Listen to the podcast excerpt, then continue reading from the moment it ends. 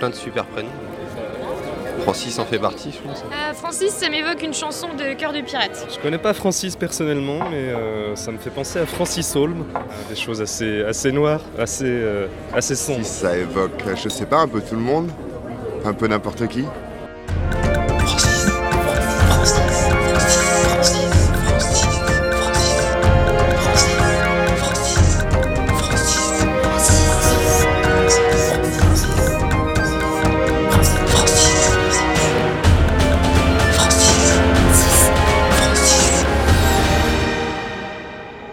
Francis est une émission pluridisciplinaire avec pour seule contrainte de parler des Francis en long, en large et en travers.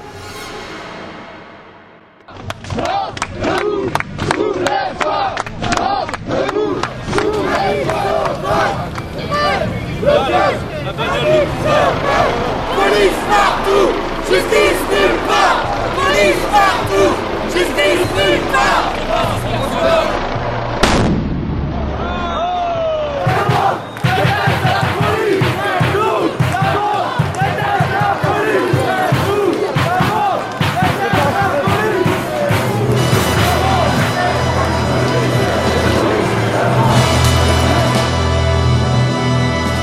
ont tout ramassé, des beignes et des pavés. Ils ont gueulé si fort qu'ils peuvent gueuler encore. Ils ont le cœur devant et leur rêve au mi-temps. Et puis l'âme toute rongée par des foutues idées. Et un lapin sur cent, et pourtant ils existent. La plupart fils de rien ou bien fils de si peu, on ne les voit jamais que lorsqu'on a peur d'eux, les anarchistes.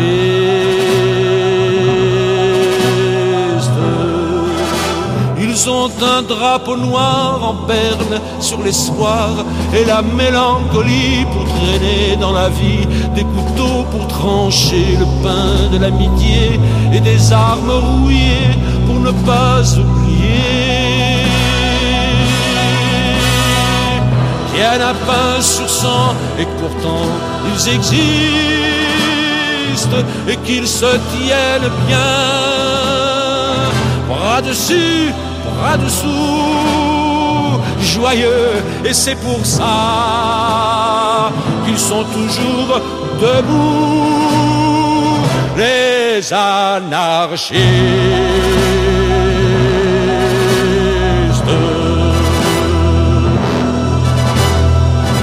Salut à tous, vous êtes dans Francis, émission de Prune chaque second samedi du mois de midi à 13h. Jamais une émission n'a aussi bien porté son nom, car dans Francis cette année, nous allons explorer la planète Francis en long, en large et en travers. Mais qui est Francis? Phyllis Francis, Francis Cabrel, Francis Ford Coppola, Francis- Alice Francis, Francis Holm, Francis Lalanne, votre papy Francis, Aluna Francis. Vous avez tous une idée préconçue de ce qu'est Francis. Vous en découvrirez un chaque second samedi du mois de midi à 13h. Et pourquoi Francis? J'ai envie de dire pourquoi pas? Cette année, nous allons essayer de vous parler d'eux et de vous montrer que Francis n'est qu'un prétexte pour parler de n'importe quoi. Je suis Romane et dans Francis, aujourd'hui, je suis accompagnée de Théo, Bonjour. Alexis Salut. et Elias. Bonjour. Et aujourd'hui, pour notre deuxième euh, émission, euh, spéciale 1er no- euh, 11 novembre, on est au 11 novembre, nous allons vous parler de Francis Dupuy-Derry et de sa pensée. Et pour cette émission exceptionnelle, nous avons des trois invités d'exception qui vont nous aider à décrypter ses écrits. Alors, bienvenue dans Francis à Léo, Bonjour. Louise, bonjour, et Fred. Salut. Et tout de suite, pour nous mettre direct dans le sujet, Théo, tu vas nous faire une petite présentation de notre Francis du jour, Francis Dupuy-Derry. Alors nous avons débuté Francis avec un personnage de BD, cynique et fantaisiste, Francis gros farceur, comme un miroir déformant d'une société déséquilibrée.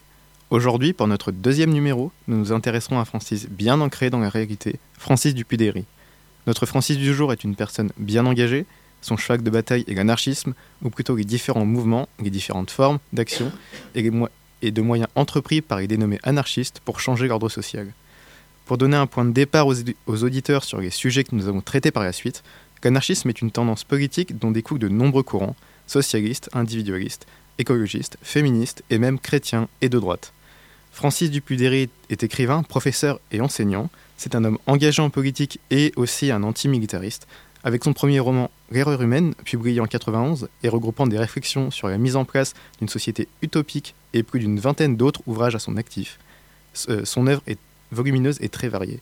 Francis collabore aussi avec plusieurs médias, que ce soit le journal alternatif ou le Quack, ou encore avec la société Radio-Canada.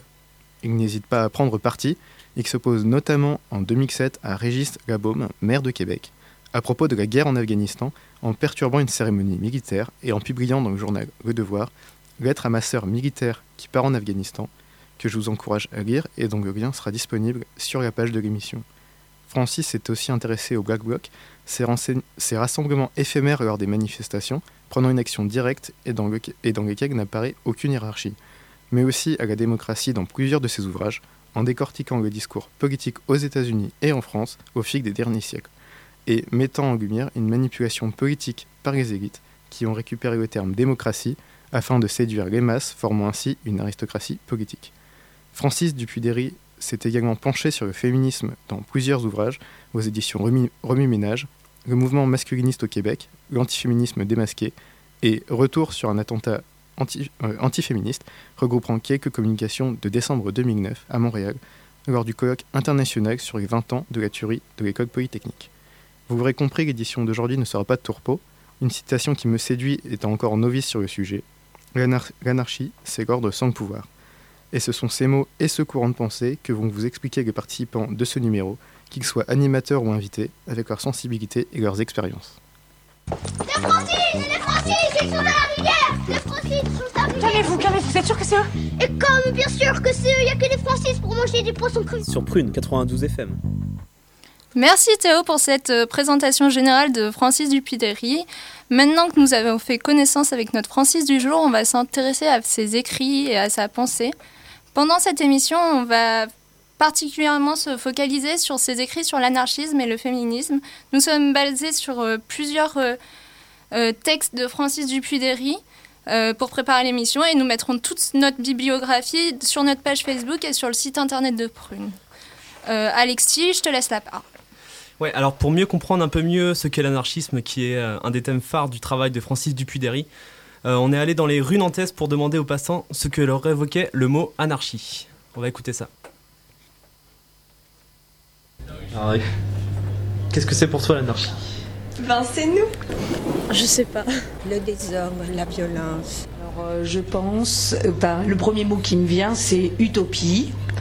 Après, je connais aucun mouvement ou de gens actuellement qui sont anarchistes. Alors je sais pas, est-ce que euh, dans les années 30 en Allemagne il y avait eu non des mouvements comme ça, mais je sais pas ce que ça a donné et euh, voilà, j'ai l'impression que c'est plus une utopie et une façon de se mettre en mouvement. Euh, c'est quand il n'y a pas de gouvernement que tout le monde a ses propres règles. chaque personne a ses propres règles.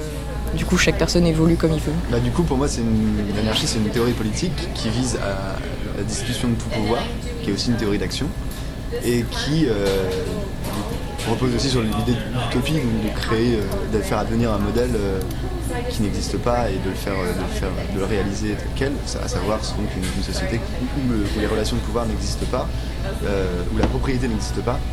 C'est quelque chose qui, euh, qui est extrêmement stimulant, je pense, euh, comme, comme théorie. un sigle, un A entouré d'un cercle. Francis. Francis. Francis. Francis. Francis.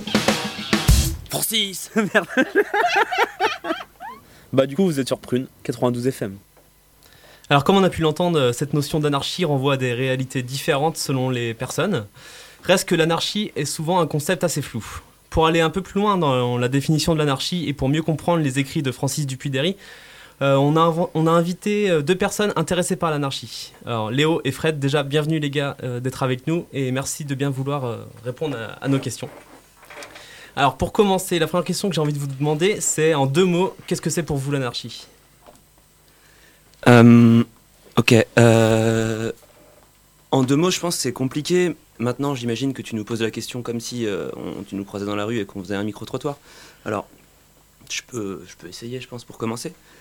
Donc, comme ça, peut-être je dirais, si je te croisais dans la rue, que euh, l'anarchie, ce serait cette chose qui, euh, qui vise à, à détruire toute domination euh, pour parvenir en fait à une, un moment de maximum d'égalité, de justice et, de, et de liberté et de joie aussi, parce que c'est quand même aussi pour aller mieux, pour que ce soit mieux qu'on qu'on tend vers ça. Ouais, viser A, ça me semble important, c'est-à-dire c'est aussi des tâtonnements, des incertitudes, et euh, une façon de quitter aussi le rapport dogmatique euh, à, la, vie, quoi, je pense. Ok. Il y a Francis Dupidéry qui dit dans son livre L'anarchie expliquée à mon père que l'anarchisme est à la fois une pensée négative et positive.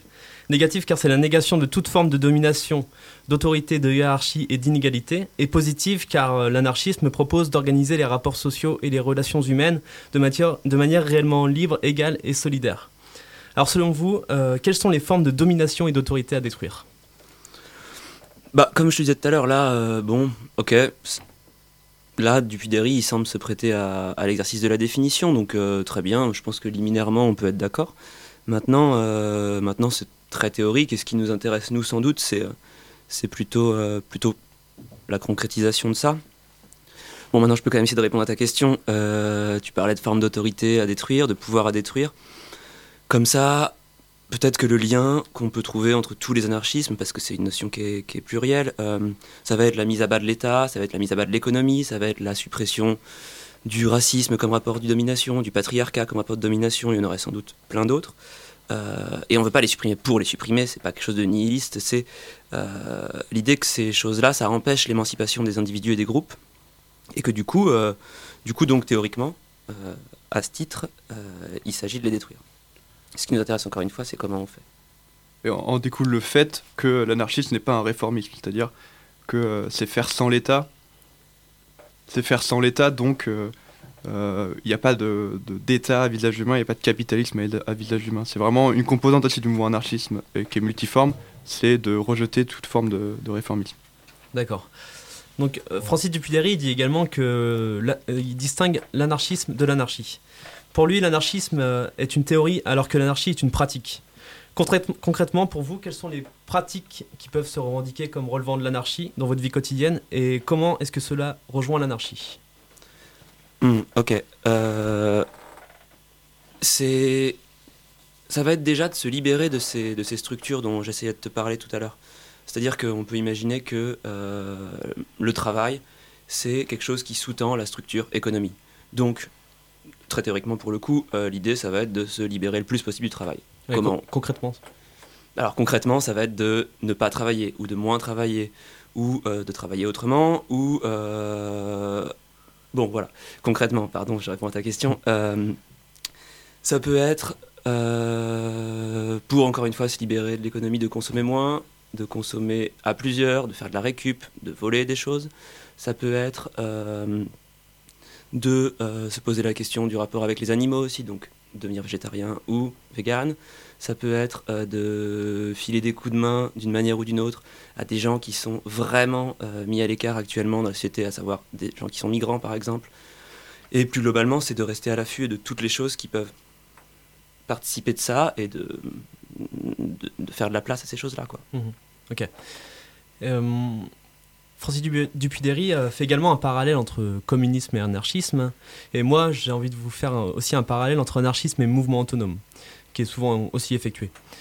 Euh, Léo, qu'est-ce que tu en penses, par exemple, de, ce parallèle communisme-anarchisme, mouvement autonome-anarchisme Euh, si je peux parler du, parallèle anarchisme-communisme, ça n'a pas trop de sens dans le sens où l'anarchisme vise à mettre en place une société communiste. Donc c'est plus un moyen, l'anarchie.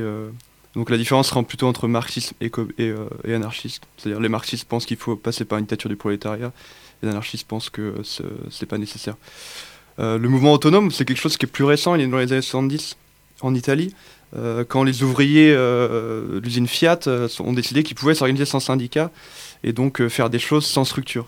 C'est un peu la composante du mouvement autonome, c'est-à-dire s'organiser sans syndicat, sans parti, sur une base du- d'un réseau affinitaire, plutôt, euh, plutôt que sur euh, des structures.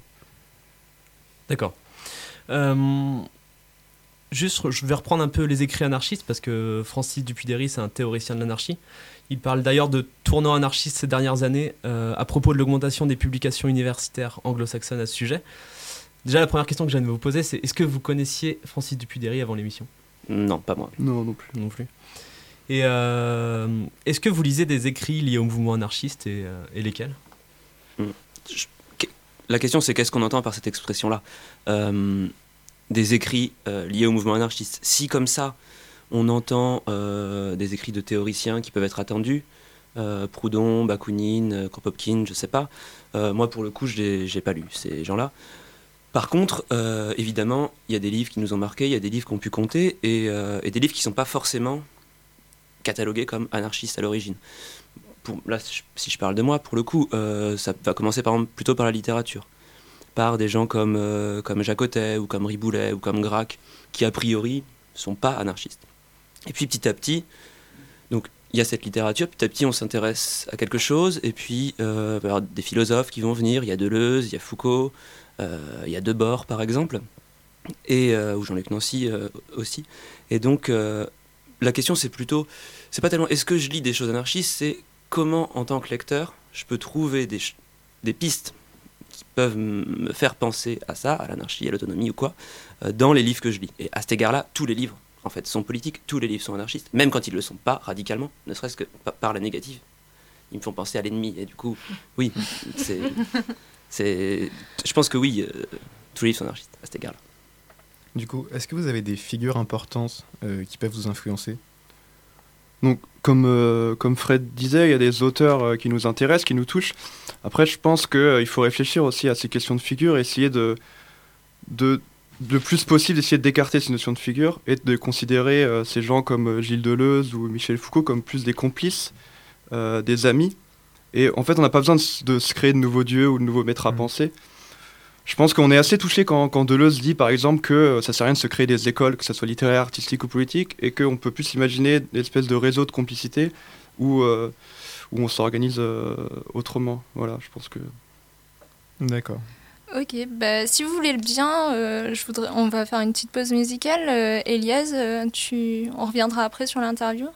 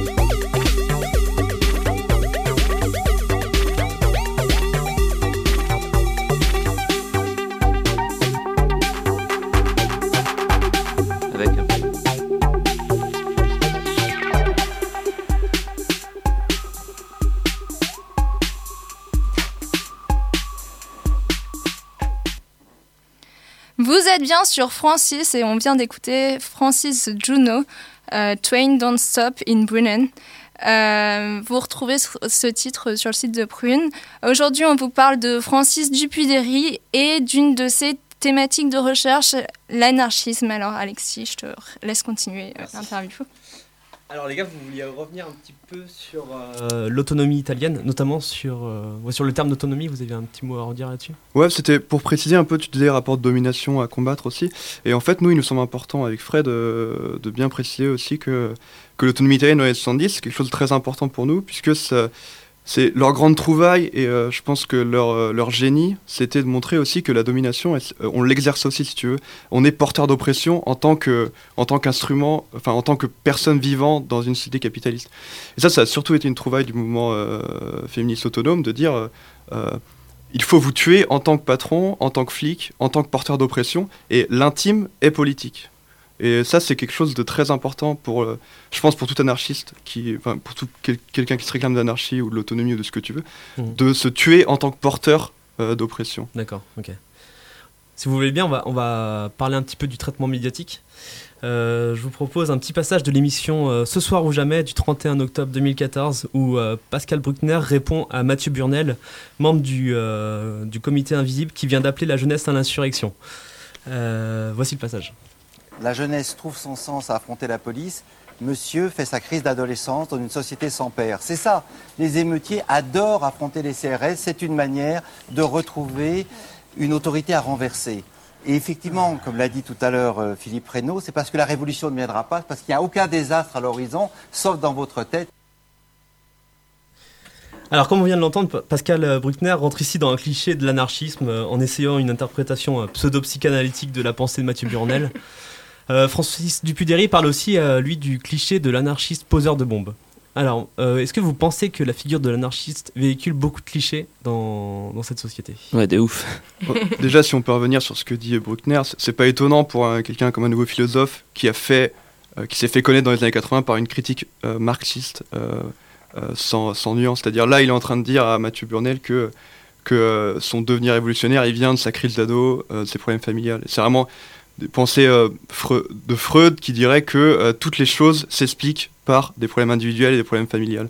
Et donc ça, c'est des gens comme Gilles Deleuze euh, a bien dit que que ça s'explique par plein d'autres problèmes, à la fois économiques, sociaux, culturels. Et donc, bon, bah, il dit n'importe quoi, en fait, Bruckner. en, ce qui concerne les clichés des anarchistes poseurs de bombes, c'est pas venu, c'est pas venu en premier lieu. C'est-à-dire que Ravachol, quand il pose une bombe en, en 1892, c'est en réponse à la violence étatique. Euh, le projet anarchiste, c'est pas de, c'est pas de, de, faire le chaos. Ça a toujours été une réponse à la violence, notamment à partir du moment où, la, où le, l'État euh, euh, tue 20 000 personnes après la commune. Eh bien, on se dit peut-être que la réponse à ces violences étatiques, ça va être de poser des bombes, mais c'est pas quelque chose d'inné. Et du coup, pourquoi il y a tant de clichés, d'après vous? Bah, nous, on, considère que c'est une façon aussi pour le gouvernement et pour les, depuis 150 ans, 200 ans, je ne sais pas, de décriviser le mouvement et de dire euh, l'anarchisme, c'est juste ça. Euh, trouver des boucs émissaires, trouver des leaders à un mouvement qui n'en a pas. Mais le pouvoir n'arrive pas à réfléchir à un mouvement qui n'aurait pas de leader. Donc c'est ça, identification des leaders, de boucs émissaires, pour euh, cacher le fait que l'anarchisme, c'est à la base de plein de progrès sociaux, notamment en termes de conditions de travail des ouvriers, etc., et des ouvrières c'est une façon de cacher ça, je pense. C'est exactement la même chose qui se passe euh, en ce moment, là, qui s'est passé il y a un mois en fait, euh, avec cette histoire du, procès du Cavalmi. Je ne sais pas si, en deux mots rapidement, c'est pendant une, en marge d'une manif euh, au printemps 2016 des flics contre la haine anti-flic entre guillemets, il y a un cortège anti-flic en effet qui se met en place et il y a une voiture de keuf qui se retrouve au milieu du cortège et qui se fait qui se fait euh, brûler par, euh, euh, par, par, les manifestants. Bon. Il y a une vidéo qui tourne, les, manifestants sont masqués. Finalement, on réussit par des moyens, on, bon, on pourra, on vous laisse aller voir le compte rendu, hein, absurde d'une condamnation. Il y a 8 personnes, enfin 6 personnes en fait qui sont condamnées. Il y a 30 ans de prison, 40 000 euros d'amende. Bon, qu'est-ce qui se passe en fait? Ce qui se passe, c'est que là, l'État a besoin de bouc émissaires. Les médias, ils font quoi? Ils reprennent cette image du violent casseur qui vient cagouler, brûler une voiture de keuf. Ok, là les médias ils sont exactement dans un rôle policier. C'est-à-dire qu'ils sont exactement là pour faire peur aux manifestants, manifestantes qui voudraient brûler une voiture de keuf, à la limite, pourquoi pas, et, euh, et qui... euh, et Fais qui- attention à toi. et, Tout et- enregistré. et pa- pa- par contre, ce qui, ce qui va se trouver, c'est que du coup, maintenant, en effet, on va s'y reprendre à deux fois. C'est-à-dire qu'on est là, ah, ah ouais, c'est vrai. Si je me mets à lancer un fumigène, parce que c'est ça l'histoire, hein, dans, dans une, par, par la vitre d'une voiture de flic, je peux prendre 8 ans de tôle. C'est énorme. Peut-être, ouais, c'est, c'est pas mal. ouais. peut-être je vais faire gaffe. Et du coup, il y a vraiment la création par ce genre d'affaires d'un leadership, de bouc émissaire, alors qu'en fait, c'est pas la question. Ouais. Précisément. Donc vous- ce serait vraiment pour décrédibiliser un peu la cause euh, que ce traitement médiatique. Mais d'ailleurs, Francis Dupudéry dit bien que, je cite, la police exagère indûment la menace de certains groupes militants. Il dit aussi que euh, en ce moment, il y a une hantise de la mouvance anarcho-autonomiste. On le voit bien dans les quotidiens comme Ouest France ou dans les quotidiens En ah, général. en général, euh, qu'ils font peur les hommes en noir. Mm. Est-ce que vous avez un, un petit, on va, on va bientôt terminer un- la petite interview. Est-ce que vous avez un mot à rajouter, les gars, euh, à ce sujet? Euh, au- euh, en, en termes d'agenda peut-être surtout. Mhm. Euh, bon bah jeudi prochain il y a une manif à Nantes euh, à 10h. Partout en France, d'ailleurs. Et partout Ouais. en France, ouais, euh, ça commence à 10h pour les Nantais et Nantais ça, ça va être dans le centre-ville. Et vendredi justement il y a un concert de soutien aux inculpés du quai de Valmy dont, dont Fred parlait, euh, à la dérive, euh, quartier d'Albi. Et euh, voilà. Ok, merci infiniment en tout cas d'avoir euh, d'avoir euh, bien voulu répondre aux questions. Vous Merci restez, vous. vous restez, euh, vous restez dans le coin pour euh, pour la prochaine interview si vous avez des trucs à rajouter. Si vous le voulez bien, on va faire une petite pause musicale et euh, ensuite on reviendra, euh, on reviendra sur, euh, sur euh, un, deuxième, un deuxième sujet euh, de Francis Dupudéry.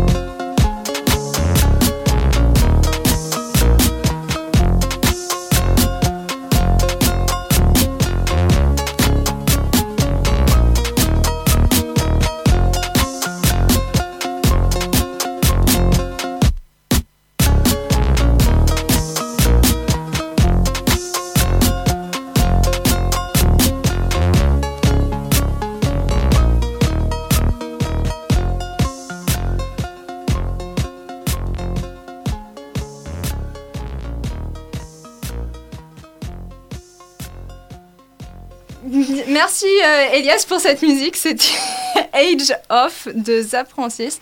Euh, on reviendra un peu plus tard sur le mouvement anarchiste et plus particulièrement sur le féminisme dans le mouvement anarchiste qui a fait l'objet de recherches par Francis Dupuy-Derry. Mais là, on va revenir sur ses écrits sur euh, euh, la place des hommes cis dans le mouvement féministe. Alors, juste un petit point de vocabulaire, je pense que ça peut être important.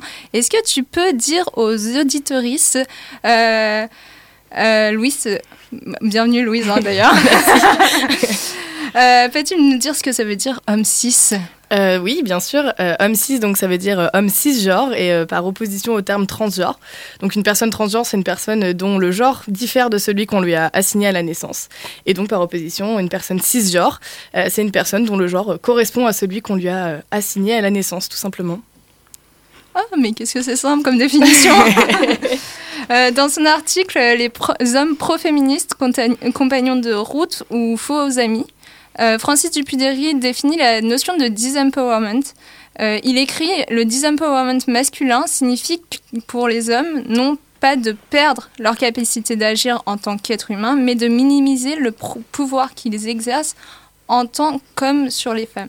Alors, euh, cette notion-là, elle vient de la notion de- d'empowerment.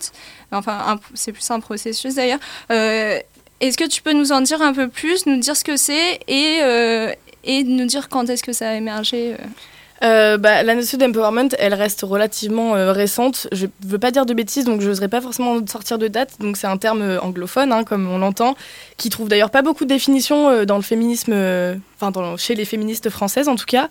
La notion d'empowerment, en fait, c'est vraiment cette idée de de se réapproprier euh, la lutte féministe euh, en tant que femme, mais pas que. Ça peut aussi, enfin, ça peut concerner aussi des femmes qui se revendiquent pas forcément féministes. C'est l'idée en fait, euh, voilà, de récupérer un peu le pouvoir sur sa propre vie, mais aussi sur sa place en société et de d'incarner vraiment un personnage politique au sens citoyen un peu du terme, de vraiment voilà, je, je fais partie de cette société au même titre que les hommes, du coup les hommes cis, et, et que je suis légitime surtout à le faire. Et c'est un petit peu ce qu'on pourrait, ce qu'on aurait pu appeler il y a une vingtaine d'années le girl power, ce qui est un peu un- moins, euh, moins, euh, disons. euh, c'est pas forcément une- un terme très, euh, très approprié maintenant, mais voilà, c'est un peu cet équivalent-là pour les personnes qui auraient plutôt l'idée du girl power.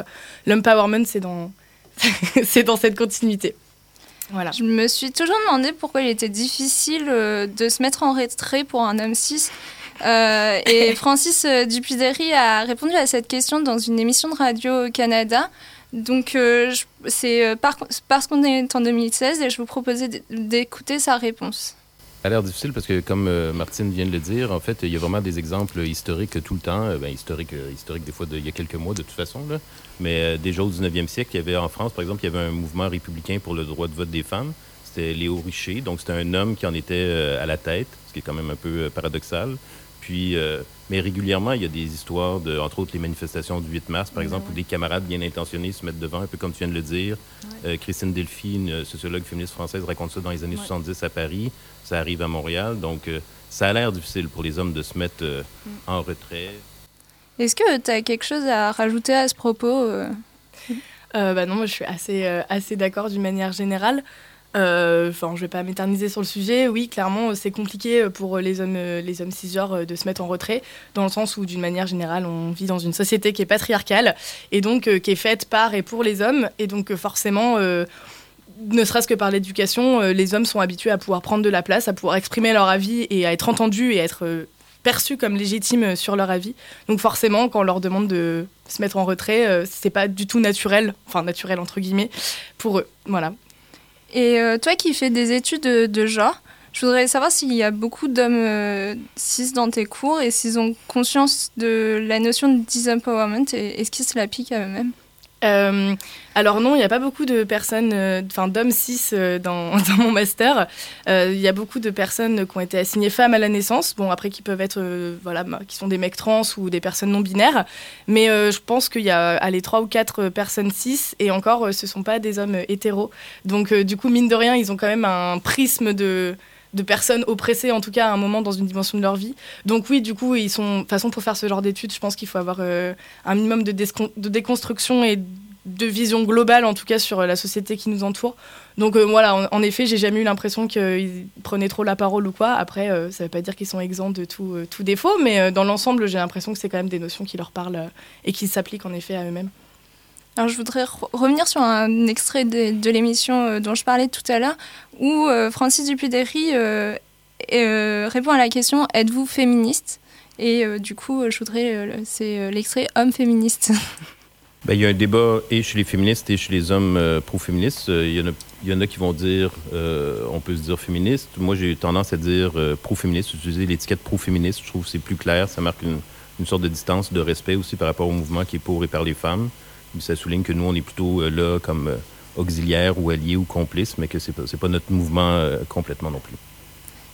Toi, euh, Louise, t'en penses quoi de cette dénomination euh, pro-féministe euh, C'est assez compliqué parce que, en effet, bon, d'une manière générale, il y a un gros débat là-dessus sur déjà est-ce que les hommes peuvent être féministes, sachant que c'est quand même une, une, lutte qui concerne les femmes et qui, selon moi, doit être faite par les femmes aussi.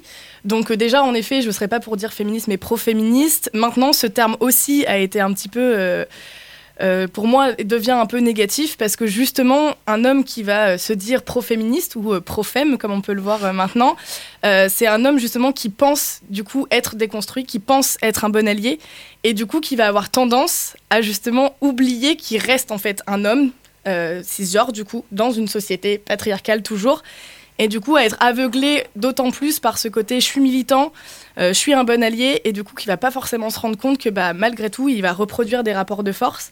Et euh, par exemple euh, généralement le, les choses qui se disent sur les profèmes c'est que justement c'est les premiers à, euh, par exemple, aller expliquer à des femmes que c'est pas bien qu'elles soient pas féministes, par exemple, en leur disant quoi, mais tu fais ça, mais tu te rends pas compte que voilà, euh, tu te fais oppresser euh, par la société, nanana, alors que du coup, voilà, c'est pas forcément leur rôle de parler de la condition des femmes, toujours pas, même s'ils sont renseignés sur le sujet, même s'ils ont lu, voilà, on parlait de Deleuze tout à l'heure, qui a fait énormément de choses sur le devenir femme notamment, voilà, même s'ils ont lu tout ça, malheureusement, ça change pas le fait que ça reste des hommes et qu'ils s'inscrivent dans une société qui est patriarcale et qui, qui les privilégie en tout simplement.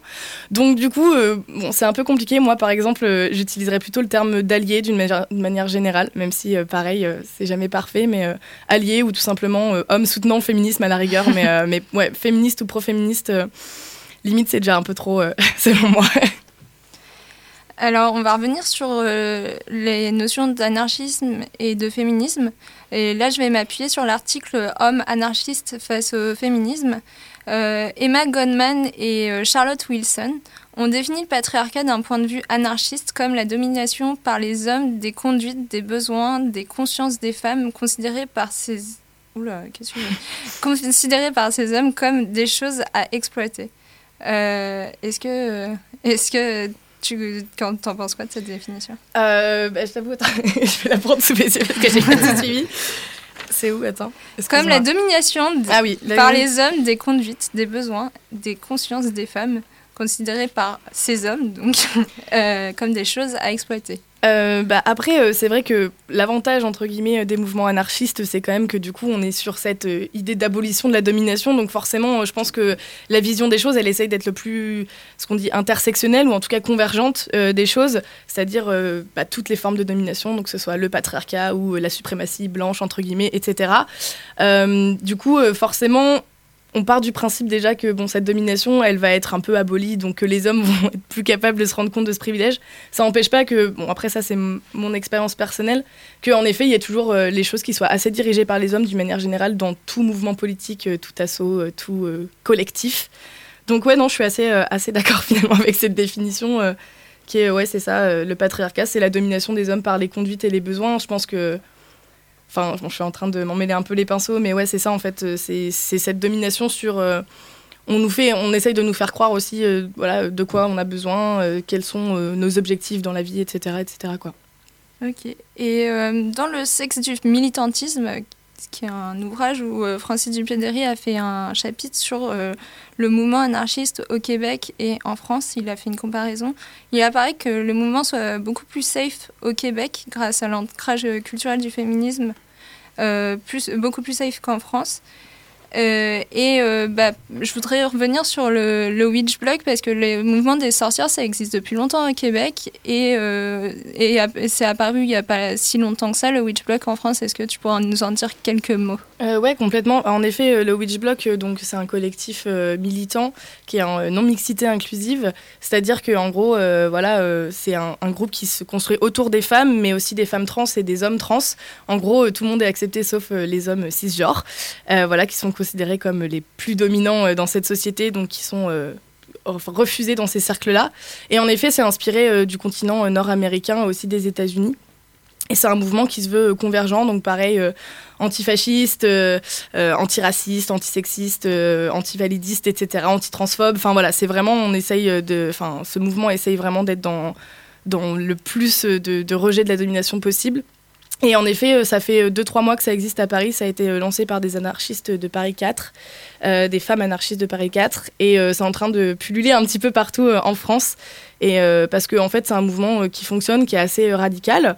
C'est, se, il se revendique comme tel. Et, euh, et donc, euh, qui commence à faire parler de lui, puisque elles sont assez repérables de loin, les witches. Elles ont leur chapeau de sorcière, elles sont masquées, elles ont des pancartes assez chocs. Et, euh, et surtout, elles crient très fort. donc, du coup, voilà, elles se font bien remarquer. Et ça séduit pas mal de féministes, de nouvelles féministes, de jeunes féministes. Donc, euh, je pense que voilà, c'est assez bien de s'inspirer de ça, euh, de s'inspirer du, du, du continent nord-américain pour ça. Euh. elles font du bon travail. Et on peut suivre leur page euh, Facebook. Leur, fa- leur page Facebook, exactement. Il y a des pages pour à peu près tout- toutes les villes. Donc, Ouais. bien sûr, euh, le plus gros groupe, c'est celui sur, euh, sur Paris. Oui, je crois pas qu'à Nantes, il y en a encore. Mais il y en a à. Toulouse, il y en a à Rennes, il y en a à Bordeaux. Euh, voilà, ça commence, je crois qu'il y en a même à Clermont, je crois. Enfin, Mm. voilà, ça commence à vraiment euh, se développer un peu partout. Donc, si ça arrive à Nantes, euh, voilà, ce serait chouette. Euh, je propose de clore, euh, clore la discussion. Euh, merci bah, vous trois d'être venus discuter avec nous. Est-ce que vous avez un truc à dire pour la fin ou non? On n'a pas trop de temps, donc si vous avez rien à dire, c'est mieux. Ah bah le patriarcat. Bah, du coup, nous allons passer au journal des Francis, le désormais célèbre.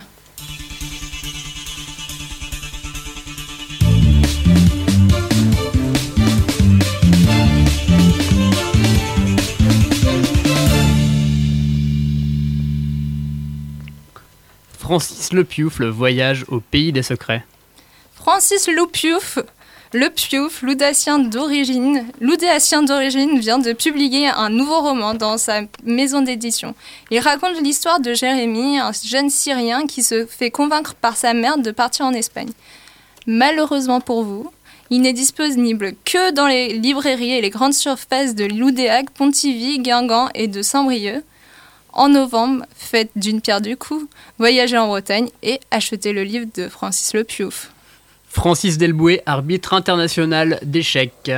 Pratiquant les échecs depuis de nombreuses années, Francis Degoué officie comme arbitre à l'Open du Touquet. Il nous apprend qu'il est tombé dedans à 16 ans après avoir été fasciné par une partie à la télévision entre un Américain et un Russe en 1972. Après une vingtaine d'années de jeux et de tournois, il débute sa carrière d'arbitre en 95, voulant, ap- d'après ses propres mots, voir l'envers du décor. Francis nous avoue être maintenant plus épanoui en tant qu'arbitre qu'en tant que joueur.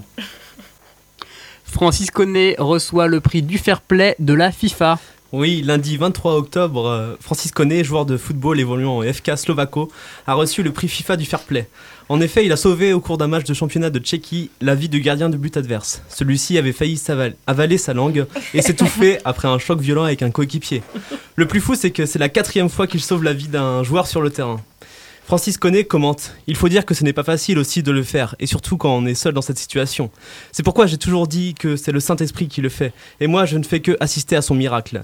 Quand c'est arrivé pour la troisième fois, j'ai en même temps compris que c'était bizarre. Il y a quelque chose qui n'allait pas. Pourquoi je suis toujours présent lorsque cela arrive s'interroge-t-il. Francis Connet est maintenant devenu un symbole de solidarité entre footballeurs. Un grand homme. Une dernière info et pas des moindres, le concert du Périgourdin, Francis Chapelet.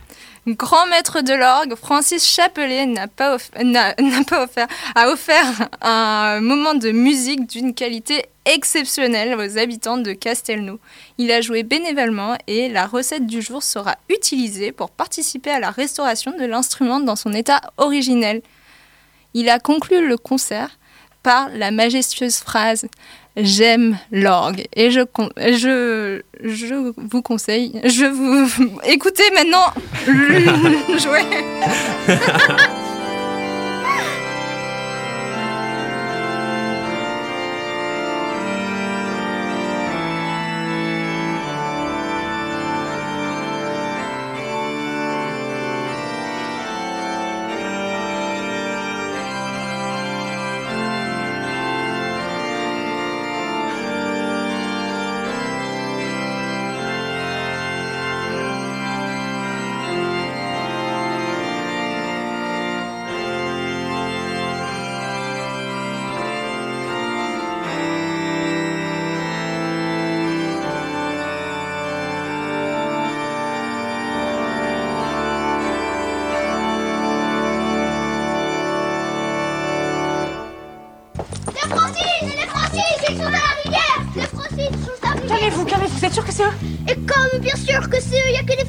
manger du poisson cru Sur Prune 92 FM.